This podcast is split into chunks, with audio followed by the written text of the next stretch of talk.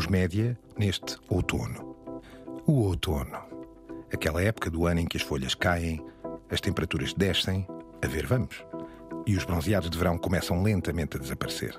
Na Terra-média é também a altura em que as televisões introduzem novas grelhas com novidades. E as plataformas de streaming estreiam ou renovam conteúdos. Os distribuidores de cinema lançam os últimos filmes que ainda vão a tempo de concorrer aos prémios de 2023 e as indústrias criativas e tecnológicas começam a posicionar-se para o ano novo que se aproxima. Estes três peregrinos voltam a vestir as túnicas e prosseguem entre as folhas caídas das florestas vermelhas em busca de novas descobertas. O outono chegou, aqui, na Terra-média.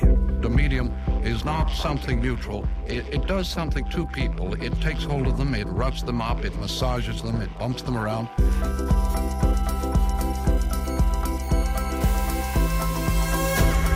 The medium is the massage. Caros peregrinos, Álvaro Costa, El Guru Radiofónico. Não estamos em greve. Francisco Marino, professor de média, eu, Gonçalo Madail, da RTP. Cá estamos reunidos a entrar pela Terra-média adentro, desta vez porque o outono está a chegar, embora em muitas localidades deste nosso jardim à beira-mar plantado não pareça. Ainda bem, Eh, pelo menos para mim. Mas eu diria, eu diria que é mais ao, enfim, ao nível das temperaturas, porque Claro. já se vê muita folha no chão e muita árvore castanha, Álvaro. E essa folha e essa, hum, enfim, essa paisagem eh, é o que está a acontecer neste momento nos grandes centros de produção. Eu acho que é a primeira vez em muitos anos que chegamos a esta altura e não sabemos muito bem o que vai acontecer. É um facto. É, a confusão é, é- é generalizada, é óbvio, falei em greve há bocado, é evidente que estava a referir-me à greve dos guionistas, mas há outras greves em curso. A quantidade de filmes a serem adiados na sua exibição é hum, inaudito, nunca aconteceu uma coisa assim. Os atores continuam em greve, o atraso de uma série de série de séries, desculpem o pleonasmo, é brutal, por isso, e atenção a esse aspecto, uma oportunidade para a indústria europeia ganhar algum espaço. Estou a ver eh, a biografia eh, desse incrível personagem chamado Bernard Tapie, em francês. Ou seja, nós, nós estamos, eh, como tu dizias, de alguma forma, num outono quente, mas por outras razões.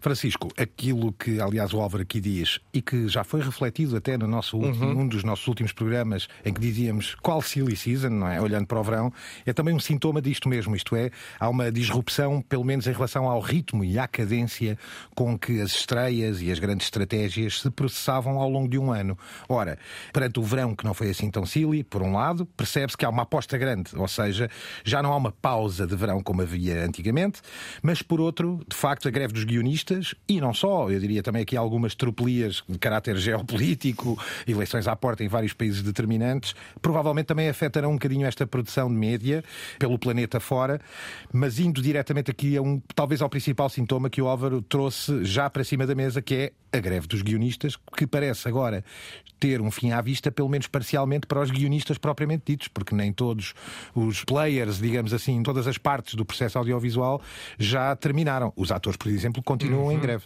Sim, e tudo, tudo indica que os atores vão invocar também a solidariedade que também prestaram aos guionistas e é provável que os, Que os guionistas, guionistas prolonguem a sua retribuam. greve. Sim, logo neste sentido, não é ainda certo. É verdade que chegaram a um acordo, não é? Os estúdios e eh, as, o- as grandes estruturas e, o, e o- a Guild de, de Writers chegaram a um, a, um, a um acordo que parece que é um acordo de compromisso, ou seja, bastante acima daquilo que os estúdios estavam dispostos a dar e muito abaixo.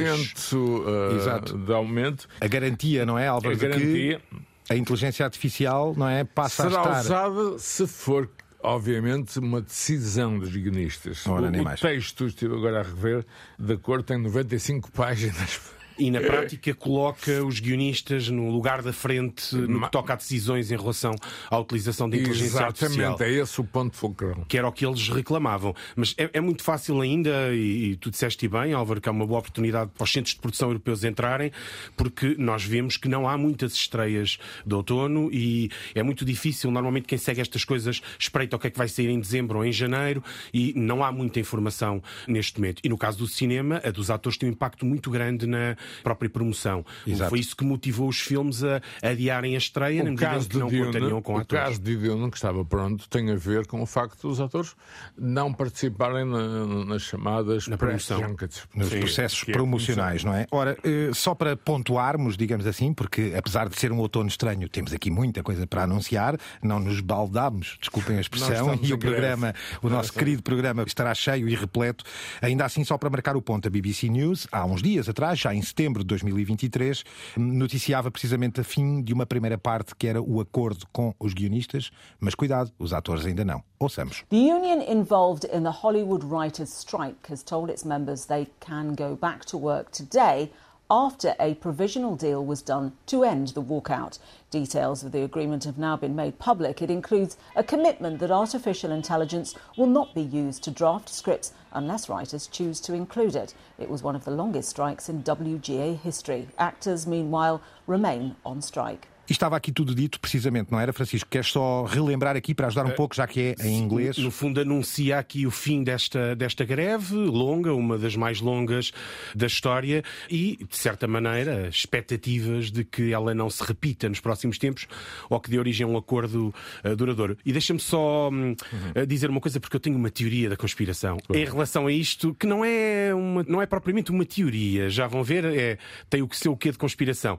É que este acordo coincidiu não no dia, mas quase, com uma decisão do Office dos Direitos de Autor nos Estados Unidos da América que não deixou com que o autor de uma obra, de uma pintura feita por inteligência artificial, que ganhou vários prémios, uma tal de, de Théâtre d'Opera Spatial, não permitiu que ele utilizasse os direitos de autor. Entendeu que, se for produzido por inteligência artificial, não tem direitos de autor. Não, é, por, é por E isso esta é uma decisão que pura e simplesmente é um tiro no porta-aviões da argumentação dos estúdios. Jur- jurisprudência, mas é, é um facto que mais tarde ou mais cedo tudo isso vai mudar. N- Mas para já ainda não, daí a questão não. da greve, não é? Ou seja, se tu lançasses um filme feito por inteligência artificial agora, ao limite, e atenção que isto é uma interpretação muito livre minha, ao limite eu poderia copiar na íntegra ou extrair na íntegra o guião e voltar a fazer o mesmo filme, Porque porque ele não não teria copyright. nenhum copyright. Exato, exatamente.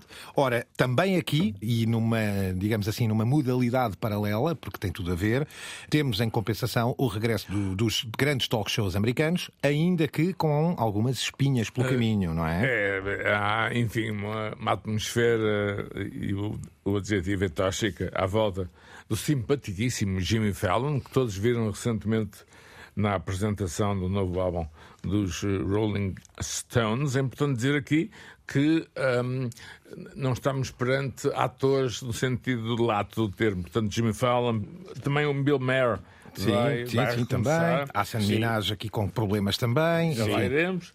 Ah, ou seja, esta área mais televisiva está ou vai, enfim, entrar no, no- no denominador comum de qualquer outono. No entanto, parece que Jimmy Fallon ah, anda um bocadinho para lá de Marrakech, não é? Eu vou lançar já o, porque não deixa de ser irónico entre greves de atores, que, aliás, já históricos, já noutras greves os talk shows sofreram imenso. Aliás, sofrem sempre porque têm equipas de guionistas e, e há um vínculo muito grande entre o apresentador Exato. e os guionistas, quando ele próprio não é, um absoluto, guionista. É Ora, nem mais. é absoluto. E neste caso, Jimmy Fallon sofre daquilo que alguns têm sofrido. O caso, por exemplo, de Ellen DeGeneres, que nos lembramos aqui há muito pouco tempo, também é acusado aqui de ambientes tóxicos, inclusivamente de haver salas de, de- dentro dos estúdios, salas de choro, salas de pânico, salas é? de pânico, gente quase a ameaçar suicídios. Mas parece que Jimmy Fallon de imediato reagiu a pedir desculpas e num mega ato de contrição pública, não é? Assumiu. Ouçamos primeiro, porque foi, saiu primeiro em estudo num artigo da Rolling Stone. Aqui trazemos através do Inside Edition, também plataforma que podem facilmente aceder no YouTube. Já em setembro de 2023, fala-se deste ambiente tóxico sobre Jimmy Fallon. Rolling Stone magazine claims that behind the scenes at The Tonight Show, there were complaints about Jimmy Fallon's erratic behavior, mood swings, and hissy fits. Some former employees even claimed there were so called crying rooms where staffers would sit and weep. Others claimed their hair was thinning and even suicidal thoughts due to the stress of working for Fallon. Francisco, não é o único, não é? Mas de qualquer forma, isto já é quase uma espécie de clássico. Sabendo nós que são talk shows diários com uma enorme pressão, com equipas de guionistas vastas, não é? E onde se parece que, pelos vistos, a urgência da resposta uhum. criativa do dia para a noite depois leva a comportamentos como este de Jimmy Fallon. Sim, aqui a novidade parece-me que é sobretudo o facto disto se espalhar com uma grande rapidez nas redes e dar origem a artigos, porque é muito difícil trabalhar num talk show quatro dias ou cinco dias por semana, todos os dias, com uma pressão constante e sempre houve muitas críticas. A Ellen DeGeneres, como bem dizias, foi destruída. Mas, mas vem de longe, não é? Do, do, do mau temperamento do Carson, o, do... Sim, o, o, Carson, Letterman, sim, o Letterman, todos eles, Conan não é? O'Brien e por aí uh, fora. E, é? e, embora o Conan menos até, será uhum. provavelmente quem escapa mais a isso. Neste caso em particular, ele foi bastante atacado e, e, e não é apenas ele. Ao caso do, do Corden, por exemplo, James Corden, uh, que foi muito atacado, não tanto pelo modo como trata os funcionários, mas todas as outras pessoas à volta dele. E então vemos uma espécie de uma resposta muito negativa. Neste caso em particular, a Rolling Stone fez um, um exposé, não é? Uhum. Uh, e uh, conversou com muita gente que lá tinha trabalhado e fez uma espécie de uma lista de horrores. E aqui nesta reportagem ouvíamos alguns casos de salas de choro, gente a perder cabelo, um ambiente sim, sim. de stress muito grande. E daí, como tu dizias, e bem, Álvaro, o, o, o Jimmy Fallon veio imediatamente meter-se a terreno. Deixa-me só dizer uma coisa: uma das histórias envolvia o Seinfeld. É, é isso, é isso que eu ia dizer. Depois... O fator X. E veio defendê-lo, diga-se de passagem, não é? Mas aparentemente terá mostrado um cartão amarelo. Sim, é, trata-se, aliás, só para concretizar, um episódio onde Jimmy Fallon yeah. usa uma série de dados que tem num cartão para fazer estão perguntas a, a, a, Jerry Seinfeld estão e que estão errados. os próprios errados. E vê-se um Jerry Seinfeld, aliás, perdular e logo a tentar ele próprio salvar a situação. Ora, destas figuras que nós poderíamos apelidar de fofinhas, porque são de facto, como Ellen tinha, não é? O James Corden também, são figuras como o Jimmy Fallon muito, muito simpáticas. Talvez não um bocadinho tão simpático, ainda assim, dentro do humor, a San Minaj, traz um outro tipo de polémica, Francisco. Sim, o Daily Show, o famoso Daily Show, que se tornou célebre na época do, do John, Stewart. Stewart. Até quem se dizia, 20% dos americanos viam as suas notícias no John Stewart, no Daily Show. E o, o John Stewart abandonou, foi substituído e bem pelo Trevor Noah, que fez uma jornada longa e muito bem sucedida. Saiu no, no, no ano passado, se não me engano, ou no início deste ano, e desde aí tem sido substituído por convidados que vão à vez preenchendo o lugar. É uma espécie de uma audição de luxo. E então quem se destacava, quem estaria na frente, era precisamente o Hassan, que foi eh, esta semana também vítima, neste caso de um exposé, julgo que é da New Yorker, não é? Sim. Em que sai um artigo e o caso é mais bizarro, ou seja, o que parece. Marado, Francisco. Sim, sim estranho. Convém contextualizar que a Saminaz tem etnia uh, sim, é, é, muçulmano, é, muçulmano de origem indiana. De origem indiana e que alegava, não é? Em grande parte dos seus shows, ele aliás tinha um que era o Ato Patriótico, o Patriot Act, não é? Um programa de, também de humor muito engraçado e muito interessante, mas onde ele jogou sempre as cartadas da sua etnia, de e, casos de... histórias ditas pessoais que serviam de contexto para a componente humorística depois. Ou seja, ele vem assumir, não é, que essas histórias onde era vítima, ora de xenofobia, ora de misoginia, ora de racismo, ou até episódios mesmo dramáticos que envolviam a família eram inteiramente falsos, tinham sido criados. Mas que ele admitiu que são falsos. É? Admitiu mais veio... tarde, porque isto tem a ver com o tal brother Eric, Sim. que frequentava a mesquita uh, de Minaj uhum. e que uh, o próprio considerou ser uh, uma espécie de agente secreto e um, alguém ligado à CIA. O que terá sido. A diferença é que uh, tem a ver com o norte e o sul, é que tem a ver com as cidades de Sacramento e Los Angeles. Há aqui uma confusão enorme. Ou seja, é verdade, mas não é. Ou seja, este brother Eric existia mas nunca esteve na, na tal mesquita de Minas. Já estão a ver aqui a forma como ele consegue criar uma história uh, importante a partir de uh, factoides. Portanto, e, vítima de perseguições que não existiram. E, e veio a, a, a abrir uma discussão, um debate em torno, de, neste caso, não dos limites do humor, mas de, da nossa própria história, da própria história do humorista, a maneira como ela entra no humor e até que ponto é que ela pode ser ou não ficcionada. E isto não se trata aqui de uma questão de guerras culturais, até porque o próprio The Guardian desancou, ou seja, há, há muitos uh, Sim, há jornais progressistas de... que foram especialmente críticos. Primeiro e antes de tudo uma dimensão de ética, visto que todo, toda a sua tradição e o seu humor se baseou uh, sempre, aliás, era um estilo pessoal de Hassan Minaj usar os casos, os seus casos de vida, digamos ditos assim, pessoais, não é? ditos pessoais por ele e familiares até, não é? Mas que pelos vistos não são não, não eram a verdade e ele teve que o assumir. Ora, The Young Turks, o TYT, uhum. podem procurar assim no YouTube, Sim. uma plataforma uh, que muito apreciamos aqui na Terra-média. Conta essa história exposta pelo New Yorker. Aqui vamos. A new piece in the New Yorker exposes uh, some of the, well, made up stories that comedian Hassan Minaj has used in his career, especially during his specials and his stand-up uh, stand-up specials. Now, the expose in the New Yorker discovers that his personal experiences, specifically with xenophobia and racism, are pretty much just like made up. And he confesses that they're made up. E daqui penso que. Aqui está a confusão com o Norte, com o Sul, com o Eric, de facto existiu, mas cuja atividade não era no sítio onde Minaj dizia que era. Ora, nem mais. Portanto, foram várias, enfim, os factoides que pareceram ser muito frágeis e que ele depois acabou por assumir que eram. No inventados. próprio, sim, para a própria, para a própria New York. New Yorker. E, inventados. Saltemos de capítulo e vamos diretos aqui, apesar de tudo e de tudo o que já aqui explicámos sobre este ano estranho que estamos a ter, que afeta de facto as estreias e a promoção de muitos títulos. Ainda assim, nas séries de TV, comecemos já com uma, uma boa sugestão agora para o outono, eh, chamada Slow Horses, de um, com um protagonista que muito aprecio pessoalmente, chamado Gary Oldman.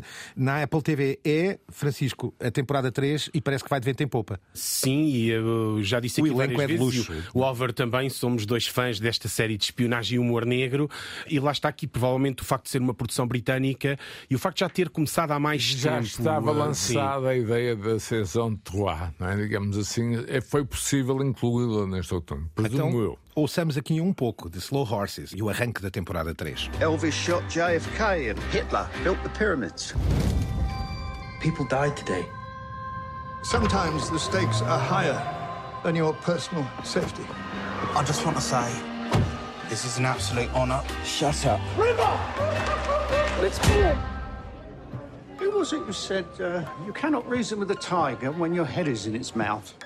Para além destes, Álvaro e o Gary Oldman disse que por ele podia continuar a fazer isto ah, ad eterno, podiam continuar. Algo... Está apaixonado ele próprio pela série, não é? Há algo deste trailer, não sei se Francisco concorda, nota-se que vai ser uma saison mais próxima de, do chamado action, dos filmes de espionagem. As coisas vão alterar-se muito na saison 3. Vamos deixar de rir tanto esse tal humor negro, humor não é? negro, enfim, e, e, espero que ele tenha que ele tenha comprado meias novas, não é? Não disse, mas está na Apple TV, ou estará e continuará a estar. Não é? enfim, não sei se tu paraste, Francisco, a velocidade deste trailer teaser de nova época é muito superior. Sim, sim, sim, sim. E fica bastante, bastante curioso, não é? E parece-me até uma das séries que tem condições para ser uma das melhores séries do ano, se tudo correr bem. Vamos ver, não é?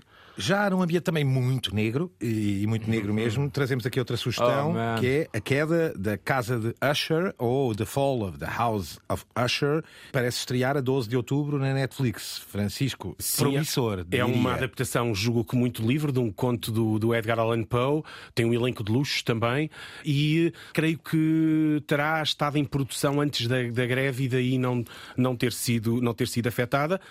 Numa situação normal, talvez não fosse ponta de lança, não é da Netflix, mas parece-me que é provavelmente um dos grandes pontas de lança. Uma grande aposta, uma grande sim. produção, um elenco de luxo, não é? Sim. Portanto, deixamos. E, e, é uma adaptação aos nossos dias, às famílias, às tradições, ao poder. Uhum. Um, eh, por trás de tudo isto, é evidente que a base é um dos meus autores favoritos, que estudei profundamente, mas a história tem a ver com os dias de hoje. Portanto... E a escrita pertence a alguém que o senhor eh, Francisco Marino gosta muito, uhum. o autor eh, de uma série que nós já vimos 50 vezes, chamada Midnight Mass. O autor chama-se Mike Flanagan. Ora, um Edgar Allan Poe do século, versão século XXI. Aqui está The Fall of the House of Usher, estreia 12 de outubro na Netflix. Eis o trailer.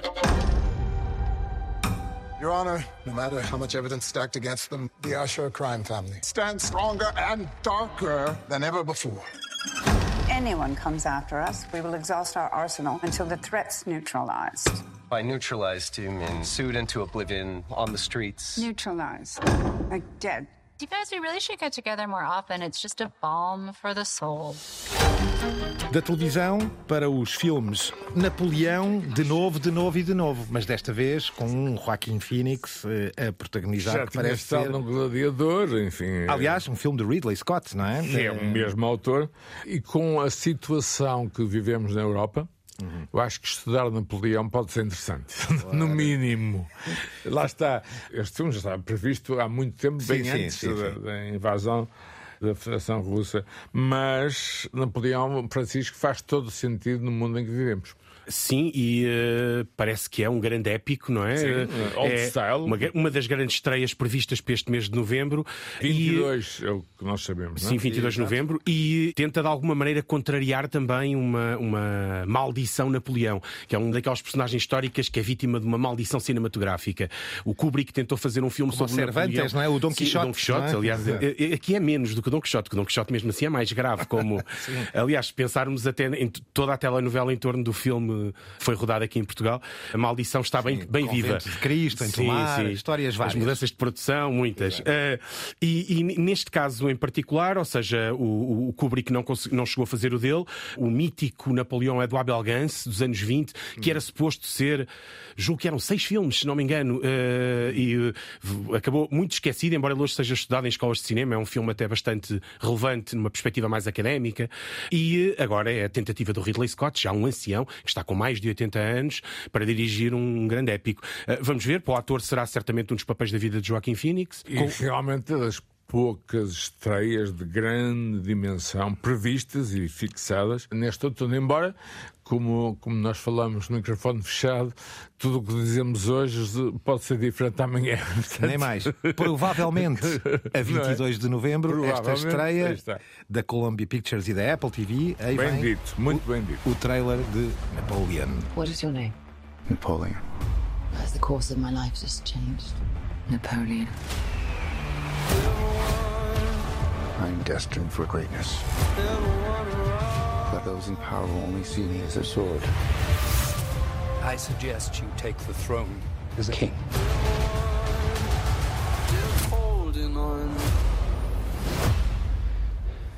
Shall we vote?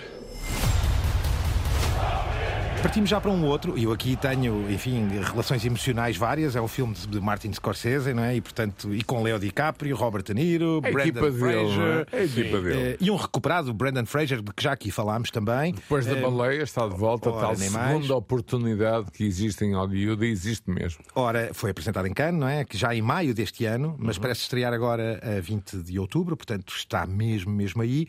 Francisco, eh, Killers of the Flower Moon é mais um épico de Martin Scorsese, o que dizer mais? Sim, eu sou um grande fã do Martin Scorsese e só sublinhar uma coisa: quem viu tem elogiado imenso o Robert De Niro e até já ouvi dizer que será o melhor papel da vida dele, o que é difícil, porque o Robert Sim, De sim. Niro tem, Tem vários eh, melhores papéis papéis, marcantes, não é? Na história do cinema. Vai finalmente. Nós já falámos aqui de várias vezes sobre o filme, não é, Álvaro?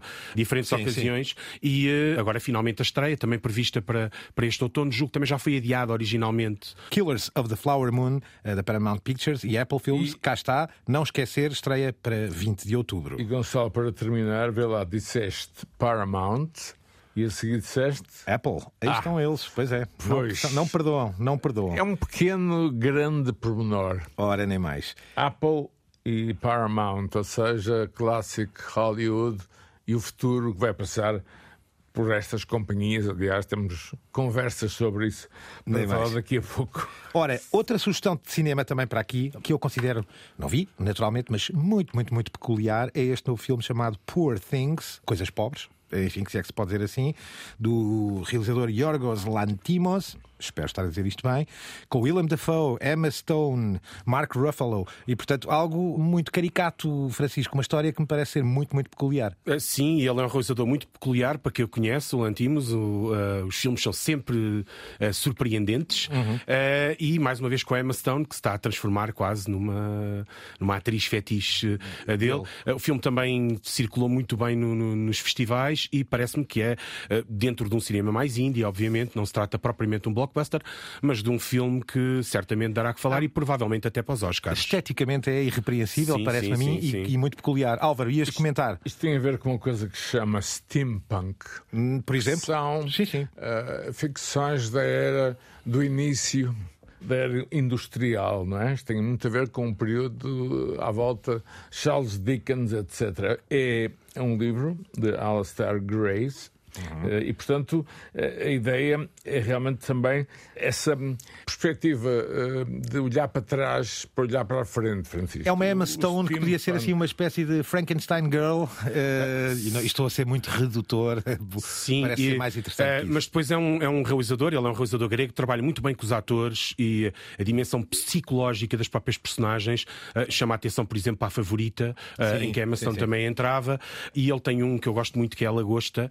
Eh, Que, aliás, é- ele é reco- reconhecido por isso, o próprio trailer diz, fala disso mesmo, não é? E, é- e logo não será, embora visualmente o filme seja também muito rico, também é uma característica dele, mas é sempre muito mais do que isso. Ou seja, Muito bem. temos que ver, não é? Esperar Então, para ver. Mas é Aqui- uma, ficção vitoriana, não é Sim, verdade? sim, sim, sim. Sim.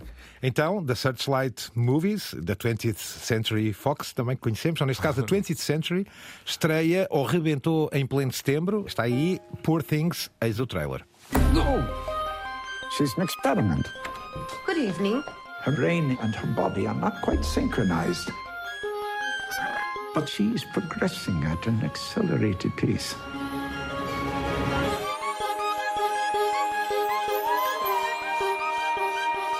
Tell me, where did she come from? I shall.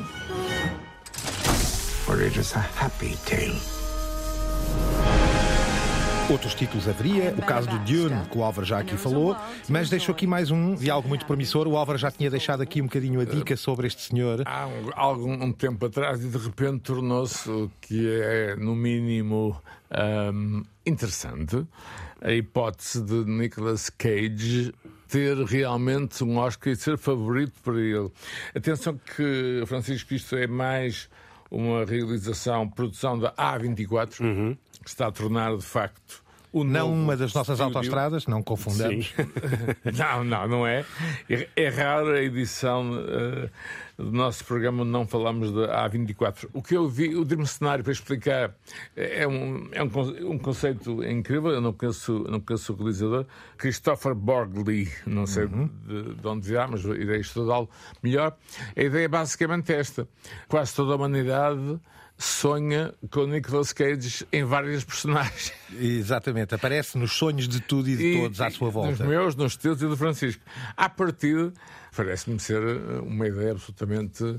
Ahm, Sim, é típica deste estúdio, não é? mundo, que não é? A24. assenta muito neste, neste género de não ideias. se ou- esqueçam dos Oscars do ano passado. Sim, sim, sim. E, e, e aqui falaste na questão dos Oscars, é pertinente, porque o Nicolas Cage, depois de ter vencido um Oscar, a carreira dele entrou num rodopio bizarro que Pagar arruinou todo o dívidas e- prestígio, exatamente. E os castelos e as Sim, supostamente para todas. pagar as dívidas. Os animais selvagens em casa, Não, não coisas era- várias. Vou dizer-vos uma coisa, eu conheço pessoas que o conhecem, não era supostamente. Era... Pronto, é aquele excesso oleodesco de um certo período que, obviamente, tende a diminuir. Não é? Nicolas Cage tem, aliás, um 60 Minutes muito recente, que se procurarem, eu penso Fala que até no disso. YouTube, que fala, enfim, em torno de ele, onde está muito bem descrito o universo caseiro, não sei bem se é a expressão certa, eh, em que vive e nos delírios, nos seus delírios. E é da realeza de Hollywood, é sobrinho do Coppola, não é? Ora, nem Sim, mais. claro. Eu vi uma vez em São Francisco, perto da Zoetrope, onde está a sede da, digamos, da agência ou da companhia de produção do próprio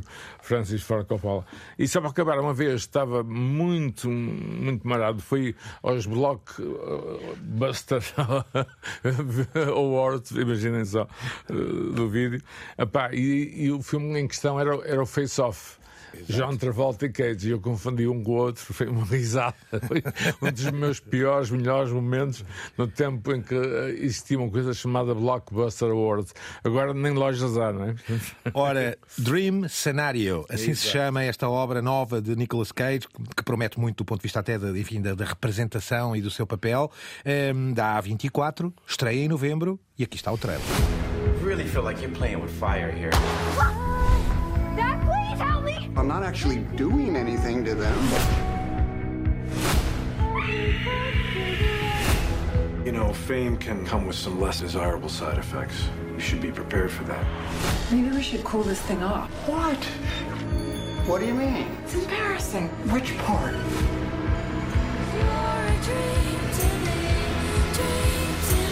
I guess I'll, uh, guess I'll see you in my dreams. yeah. of course not.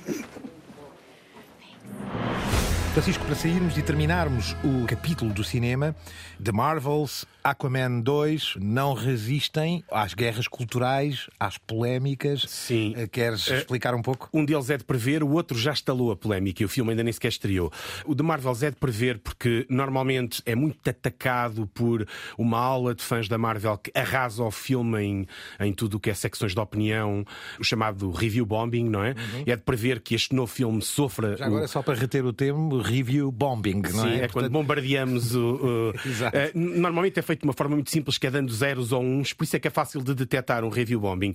É, chegas lá, abres a página e vês que 90% das pessoas que votaram votaram 0 e 1. Portanto, é organizado. O filme tem que ser tão mau, tão mau, não é? Claro. Eh, E a ideia aqui é, obviamente, baixar bastante a avaliação. É de prever, a Brie Larson fala muito em público e é muito polémica. O outro que tem a ver com o Aquaman 2, também vai estrear em breve e saiu o trailer esta semana. E havia toda uma, uma polémica em torno disso, que era quanto tempo iria aparecer a Amber Heard no trailer, que não sei se estão recordados. Eh, Este filme foi adiado por causa do processo em tribunal entre Amber Heard e o Johnny Depp, foi adiado novamente e tem estado aqui em banho-maria, entre aspas, e então havia uma dúvida. Como é óbvio, a internet acendeu-se quando se viu que ela entrava em menos de um segundo do trailer a ser afogada ou qualquer coisa parecida num sítio. Cirurgicamente. Eh, e Neste momento ninguém sabe muito se ela vai ou não vai aparecer e já se espera um boicote ou dos adeptos do Depp ou dos adeptos eh, dela e saíram imensas notícias sobre o Mamoa, o, o protagonista, algumas delas a tentarem eh, fazê-lo passar uma má figura, não é? Que ele se teria comportado mal com ela. Neste momento não se sabe, mas é de prever que até o lançamento do filme e depois do lançamento do filme se siga uma, mais uma etapa de guerras culturais em que já estamos mais ou menos habituados aqui, não é? Nem mais. Ora, nem os blockbusters resistem às guerras culturais. Vamos aos livros apenas e só traz o Francisco uma sugestão. É uma sugestão de preferência pessoal dele, obviamente, de um senhor chamado Varoufakis. Creio que conhecem de vista. Sim, eh, saiu recentemente o livro e por isso é que também estou a chamar a atenção e porque toca em alguns temas que nós aqui abordamos. O livro chama-se Tecnofeudalism, ainda não tem, julgo eu, edição em, em português, ou pelo menos eu ainda só vi eh, na Amazon, e tem eh, o, o- toca um assunto que nós muitas vezes aqui abordamos, sobretudo esta questão das grandes plataformas e da nova economia e o modo como ela tende a funcionar um pouco como os grandes feudos. No feudalismo funcionavam, a cobrar portagem, ou seja, nós em que não produzem efetivamente nada, no caso uma Amazon, por exemplo, mas funciona como um grande duque que controla quem é que entra, quem é que está a vender no mercado, que comissão é que leva do que ali passa e quem é que circula nas pontes, como os grandes senhores medievais faziam. E esse é o argumento, parece que é um tema interessante, pode ser que se ele, venha- se ele vier a Portugal Eu promover posso, o... Exato. posso desde já sugerir, não, não consegui ver tudo, mas há uma hora de conversa ah, no YouTube sobre este tema com Varoufakis. Ele é, ele é obviamente muito crítico do, do- do capitalismo em geral e do capitalismo contemporâneo, mas Ele esta chama ideia. capitalismo digital. Sim, mas é esta ideia do, de É o que uma lógica do feudalismo É parece-me interessante. Assim, Eh, do ponto de vista, digamos, de significante sonoro, é, é muito mais forte Sim. do que chamar capitalismo digital, não é? Ora, nem a propósito, e nós já falámos nisto aqui, já falámos dos impérios mediáticos. Sindicatos. Procurem na nossa lista de. na nossa vasta man. e maravilhosa lista de episódios, temos dedicado não só aos magnatas, mas também aos impérios mediáticos, esta ideia que aqui Varoufakis apelida de tecnofeudalismo.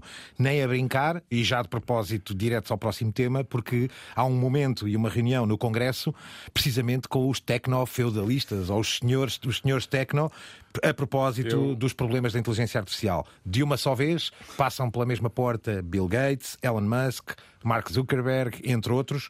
Eu vou deixar primeiro aqui só um trecho desta notícia da CBS News. Eh, vamos só ouvir e já explicaremos. Today, a rare show of force by tech tycoons on Capitol Hill, tackling the growing threat of artificial intelligence to American jobs, safety, and according to Elon Musk, our very existence.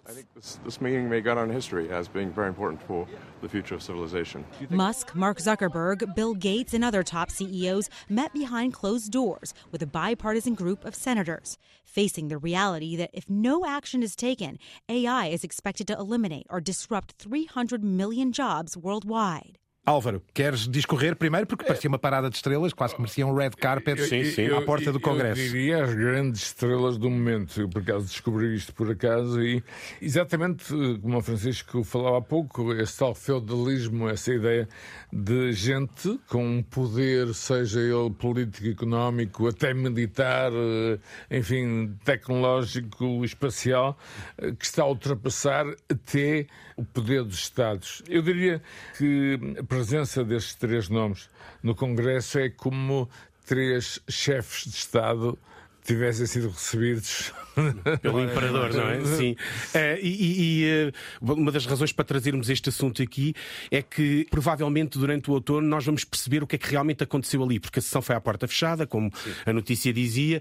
Quando saíam, todos eles comentavam a importância do Estado estar Ai, envolvido nisto, a ideia da bomba atómica. Inteligência artificial. Exato. Aliás, Francisco, só, só passando aqui à notícia, para não dizer que não tentámos traduzir, houve-se um pouco de várias coisas. Na CBS News, uma repórter que esteve no terreno e entrevistou, por exemplo, Elon Musk, e ela própria diz, sim, ele disse várias coisas em que era importante ser regulado, a, re- a regulação aqui é muito importante. E ele diz, mas vai começar já? Ele disse, bom, bom isso ainda não sabemos quando é que... É, um- é todo um processo que vai começar. Portanto, até este ambiente abstrato deixa aqui alguma expectativa.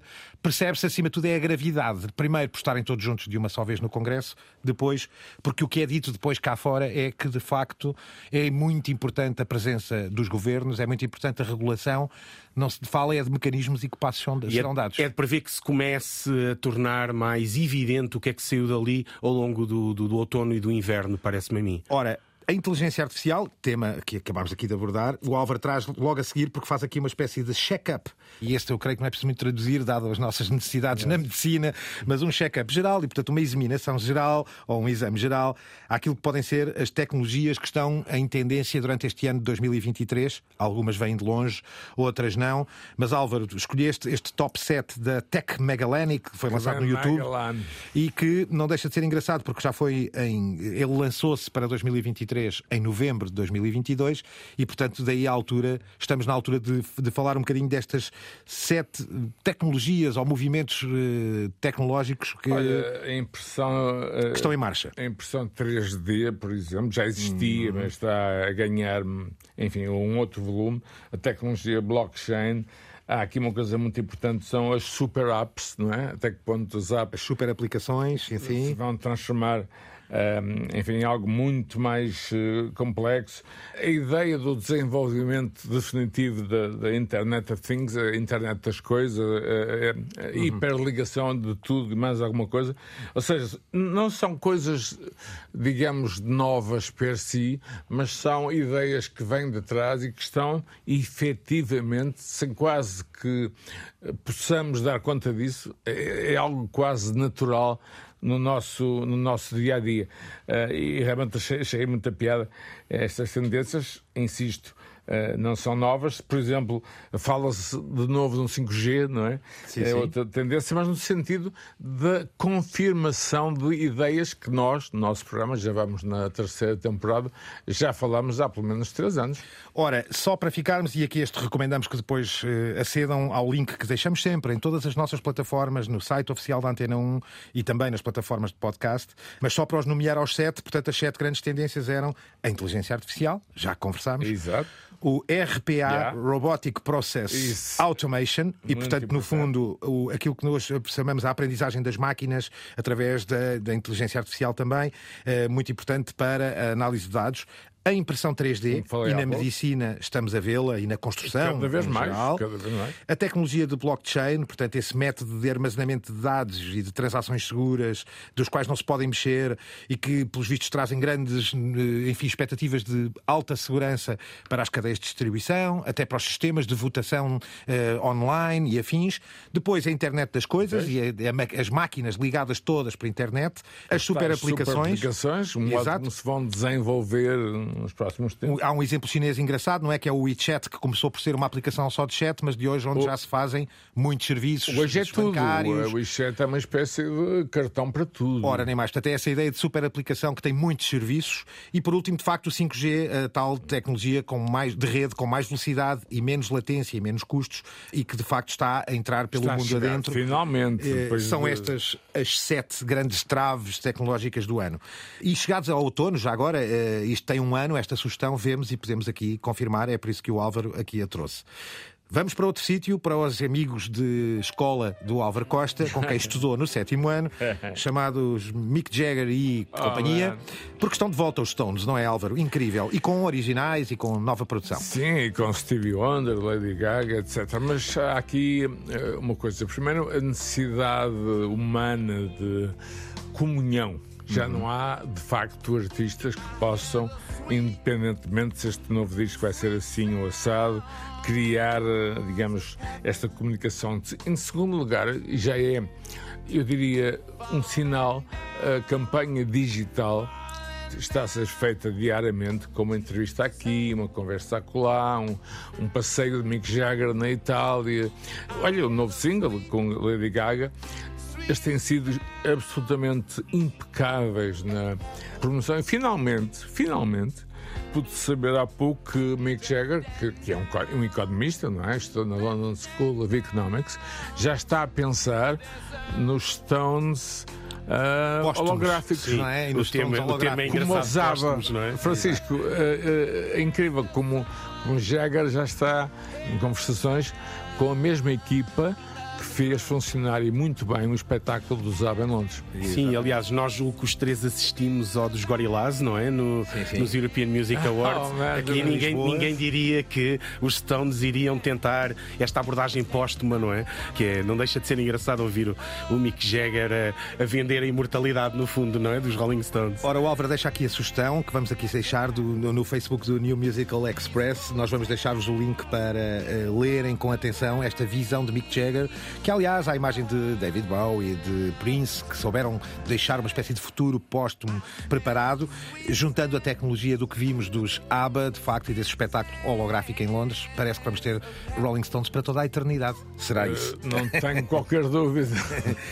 Ora, Álvaro, trazes também, mas desta vez da CNBC, aqui um bocadinho as previsões do que é que os grandes empresários e gurus olham, eh, ou do que é que pensam e do que é que visionam para o que poderá ser a televisão daqui já a três anos. Não é muito. Ou mais ou menos, aqui nomes como Barry Diller, que há uns anos atrás era uma espécie de deus desta área, o Jeffrey Zucker, que já foi presidente da, da, NBC e, enfim, da CNN, eh, entre, entre outros nomes que, que tenho aqui.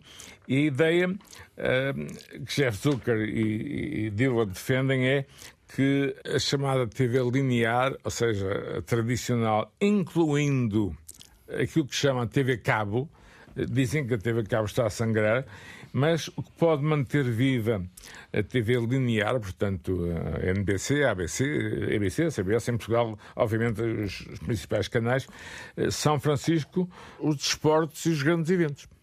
Sim, nós já, aliás, falámos, teorizámos aqui um bocadinho sobre essa questão, não é? E de ser Sim. a ideia da TV de linear continuar a existir graças aos eventos televisivos e à E ao cobertura de desporto, grandes em eventos, particular. com particular atenção no desporto. Sim, é curioso que ao, ler esta, este artigo, quase todos, ou seja, mesmo os mais otimistas, anunciam para breve A morte. a morte da, da- da televisão linear. E ainda mais engraçado é quando lhes perguntam quem é que, quais serão as plataformas que vão Sim, sim, eu sobreviver. tenho isso aqui. A Netflix não está em lado nenhum. Aparece sempre a Amazon, A- a, a Apple, Apple, sobretudo, e por vezes a Disney, não é? Ora, nem mais. Portanto, fica aqui o link também para a CNBC, eh, é de sugestão, leiam, vale a pena. Vale Eh, porque é o nosso futuro breve como espectadores e os nossos ouvintes são também. E é muito sugestivo, não é? Muito, Porque muito diz perfeito. Como será a televisão daqui a três anos? Vejam, três anos apenas. E aqui estão as predições ou as previsões futuras de quem trabalha no meio. Daqui, e para terminar, vamos a uma outra que também não deixa de ser um sintoma muito forte dos tempos, que é a que eu apelidei aqui eu próprio de Streamers Unidos. Portanto, os donos O dos streamings criam eles próprios uma nova frente de lobby, neste caso Netflix, HBO, Disney, Warner, Discovery e por aí fora. Noticia a Variety, e vamos deixar este link também, noticia que criaram um novo grupo de Streaming Innovation Group. Portanto, é uma frente de lobby porque acham e entendem que está na hora, dada a sua dimensão, de terem aqui uma presença formal junto de governos, reguladores, legisladores. Eu diria mais um prego no caixão da TV linear. Não? é? Será isso, Francisco? E, e, ao mesmo tempo também é um indício da crise que afetou os. e que nós falámos disso até bastante aqui, a crise que foi afetando ao longo do ano e chegamos agora ao outono e estes streamers estão prejudicados por essa crise, não é? De conteúdos, de, de visionamento, das guerras internas, decidiram fazer um, um, uma guilda, não é? Uma associação. É um, Neste caso é, uma, é um sindicato. Um sindicato Pronto. barra associação barra, barra, guilda. barra guilda, com o propósito de funcionar como um grupo de lobby, sobretudo. Ora, Até porque, só para acabar, já, vamos, já estamos a terminar. O panorama streaming, não há tempo para dar aqui, a, enfim, os, os as opiniões desta gente toda, a ideia é que o, o, panorama streaming vai ser alterado. Não há dinheiro para tanta aposta. Há muita gente que não vai conseguir a própria, sobreviver. A, na própria economia caseira de nós todos, não é? Entre exato, pagarmos exato. a prestação do cabo, da internet Isso... e mais de cada uma destas plataformas, não é? Torna-se de facto. Parece estarmos a viver um momento de ouro, talvez adolescente, e quando isto tudo maturar, vai-se reorganizar, não é? Até de certa forma, acho que assistimos a uma espécie de uma corrida ao ouro, literalmente Sim. sobretudo durante o período da pandemia, e agora, chegados ao outono de 2023, Exato. os tipos que têm as concessões das minas já perceberam que os filões não chegam para aquilo que eles tinham estado a vender. O faroeste... que esta associação é uma primeira. é um primeiro sinal disso. Não é? O faroeste do streaming terminou. A corrida Ora... ouro, os garimpeiros, os. Está na hora de saltarem para outra, não é? Exatamente. Ora, é um outono com folhas a cair cheias de novidades, apesar de tudo, e esta floresta vermelha que foi este episódio trouxe a greve dos guionistas, trouxe o regresso dos talk shows, as novidades nas séries de TV, nos filmes, no cinema, nos livros e depois as problemáticas em torno da inteligência artificial, as novas tecnologias e o ano 2023 a acertar, enfim, ou a confirmar confirmar grande parte das previsões do ano passado, 2022. Os Stones que estão de volta, uma televisão futura, num futuro muito próximo, em riscos de desaparecer tal como a conhecemos, e estes novos streamers, streamers ou os donos das grandes plataformas de streaming em modo sindical. Este programa tem sempre a produção da Cristina Condinho, mas nestes episódios em específico com eh, o ponta de lança avançado Carlos Antunes. Tem aos cuidados sonoros o Fábio Ribeiro e tem na sonoplastia o nosso feiticeiro profissional Guilherme Marques. Voltaremos para a semana. The medium is not something neutral. It, it does something to people. It takes hold of them, it roughs them up, it massages them, it bumps them around.